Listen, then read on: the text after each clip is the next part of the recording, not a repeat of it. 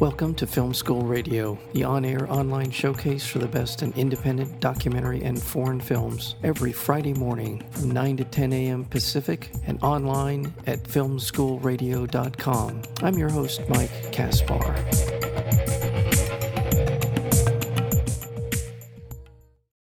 Donald Trump's longtime advisor, Roger Stone, maneuvers in and out of the grasp of Danish filmmaker Christoffer Guldbrandsen's grasp in this jaw dropping portrait of a puppet master tangled in his own strings. The film captures the combination of toxicity, duplicity, and candor that makes Stone such an influential and dangerous figure in the U.S. political landscape.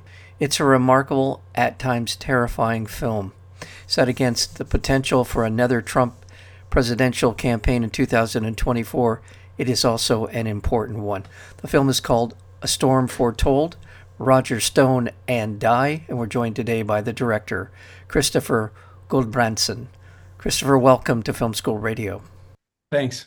This is a remarkable film on many levels, not the least of which is there is what I believe to be some breaking news, some things that we did not know about the relationship between Donald Trump and Roger Stone and the circumstances surrounding the uh, attack on the Capitol on January 6th. So there's a lot here, but it's also about this tremendous level of access that you had to Roger Stone. Tell me a little bit about how you attained that and what inspired you to move forward with this project. Well, I, I came here for the polarity, basically. I mean, this environment the whole world is in now, where the loudest liar wins, and and all these uh, entirely false narratives are taking over uh, was just something I found extremely interesting. And and I I, I came here. I, I, went to DC and I was investigating a, a couple of these stories. In that context, I was doing an interview with Roger Stone.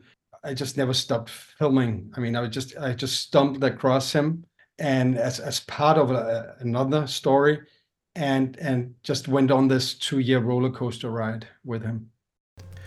One of the first things that I think is important to establish is that Roger Stone is a consequential political figure. He has been for many, many years. And one of the things in the film that I didn't expect to react to the way I did was there's a certain charm, and I put that in quotations. There's a charm to him that I, it's hard not to be drawn into the way he goes about doing what he does. And I, and I, I I've been in politics. I know a little bit about the game, so that's is how a lot of people see it, and that's how they play it. Does that sound uh, right for the kind of person you got to know? I, I think he's a very a, a very complex person, and, and and in some ways a very contradictory personality. I, I would say on on he his relationship to facts and truth is is in my perspective in my observation eh, eh, they are instruments for polit- to for political goals. He, he he strives not to say anything that is outright false but he will not shy away from doing so if circumstance dictates it.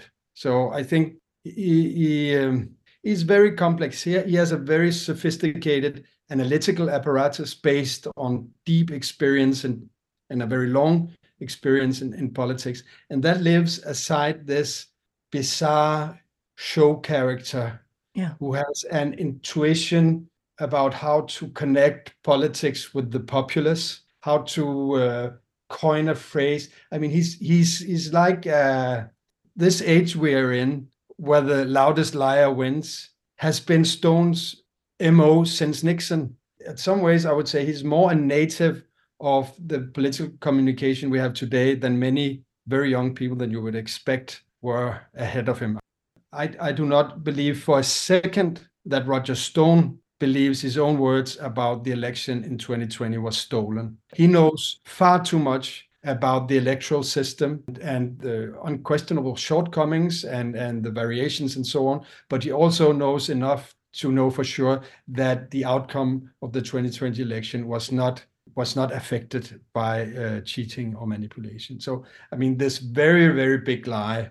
That's why I'm hesitant to to to to buy your premise entirely that this this which I would say is is a is a lie of historical proportions is is is a lie, you know, an intent an intentional falsehood.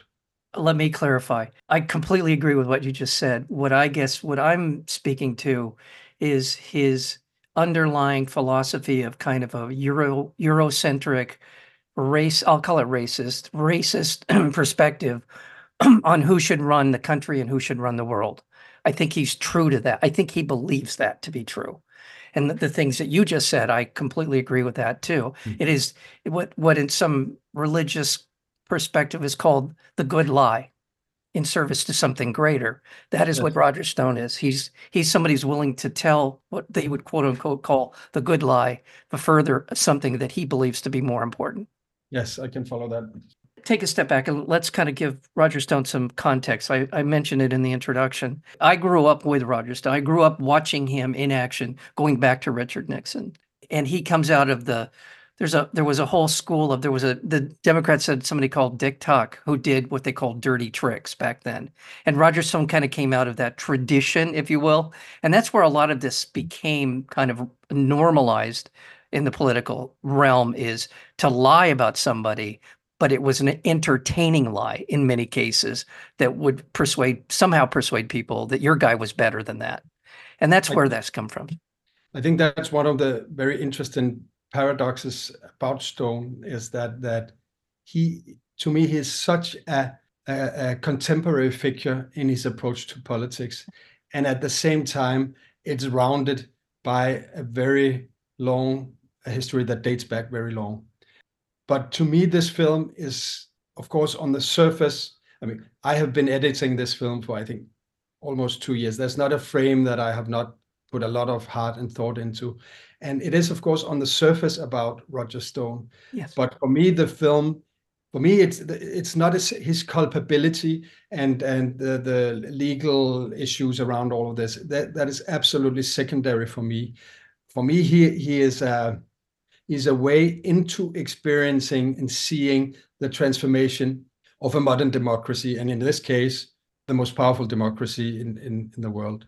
And, and seeing the transformation, you see the transformation of the Republican Party from being not only an American force of stability, but a force for stability for the entire free world, transforming into, into a political movement of disruption and uncertainty a force of uncertainty. Those are what really engages me in in, in this story uh, and and in this film. And I have a sense uh, when I'm speaking to Americans, and even though you obviously know much more than I do and are much more exposed to this, there's a I get this feeling that you don't really see the iceberg in front of you. You I, see it, but not really. It'll work, you know you don't see it emotionally. I mean, now I'm generalizing about half a billion people. So you cannot convince anybody today about anything. It's not complacency, but it's it's the, one of my basic ideas with doing this film and going into Stone's universe is to insist on the conversation, to insist not on excluding anybody from the conversation and insisting on trying to understand each other. And I think that is where the film could have an effect in the States. I think there is where there is a collective responsibility that needs some help in America to keep the conversation going and understand that it, if you exclude people, you are you can yourself be a contributing fa- factor to the polarization mm-hmm. that you, you need to you need to take these discussions and engage with people that you disagree strongly with. And that's the premise of the film. That's why I go into that universe and insist on being there, hanging out with the Proud Boys and Stone and Oath Keepers and whoever, because that is the whole, that is the superpower of democracy. That is the that discussion. I agree with everything you just said. And I think it's really important for people to walk to see, by the way, let's the film again is called A Storm Foretold, Roger Stone and Die. And we are speaking with the director, Christoffer Guldbrandsen, about it. And it's it's an important film because we get to see the fervor of the people who believe in what they believe in uh, around Trump and, and Stone. And to your point, how the unwillingness to have anything kind of penetrate that little bubble is the most important thing. The most important thing about uh, maybe both sides could be it could be said of both sides or multiple sides in our political equation is other people's perspective is not allowed in and very increasingly less and less. To and i think that's part of why we're so polarized but uh and i would like to add this is not an american phenomenon we are all the entire world is living in this technological environment and we are all struggling with it you might be the canary in the coal mine you are living it a, a bit ahead of the rest of us but it, the implications are are affecting all modern democracies. Yeah.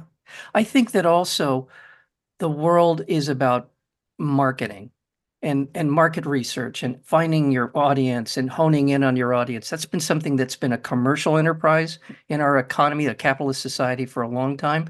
And I think it's just kind of morphed into a political model right? Where you hone in, you find out what their likes and dislikes are, and you continue to burrow down into the core of somebody one way or the other, and you persuade them based on these sort of set of facts about you. And I think that's where we're at is the technology is accelerating all of those tendencies. We go online, what do we look at? We look at things that reinforce what we already believe. And so we're in this kind of loop. We're all in it in some manner of speaking, or maybe maybe not everyone, but most people are. And I think that the Republicans have been very, very good about manipulating that and better than the Democrats have been. The Republicans are where the action is, the Democrats are holding back, they're holding the seawall together. And and it's a very it's a very tr- difficult dynamic. Well, I again, as I said at the beginning of our conversation, there's some news in this documentary. There's some things that are said in the course of this documentary, scenes that are in this film that are hard to not see as some I've never heard. I've never heard it said out loud. Many of the things that I've I see in your film. So, on that level, congratulations for being a, um, a journalist as well as a filmmaker. And again, uh, it's a it's a really truly compelling documentary. One way or the however you feel about Roger Stone or anyone else, truly compa- compelling. It's being released through Abramorama, and it's coming out on this Friday. Do I have that right? January fifth. Is that I'm correct on that? I, I really truly believe that uh, you've done some great work here. Again, A Storm Foretold, Roger Stone and Die. Um, congratulations. Thanks a lot, and thanks for, for taking the time. We've been speaking with the director of the film, and that would be Christoffer Guldbrandsen. Christoffer, thank you so much for your time today. Thank you. It was great talking to you.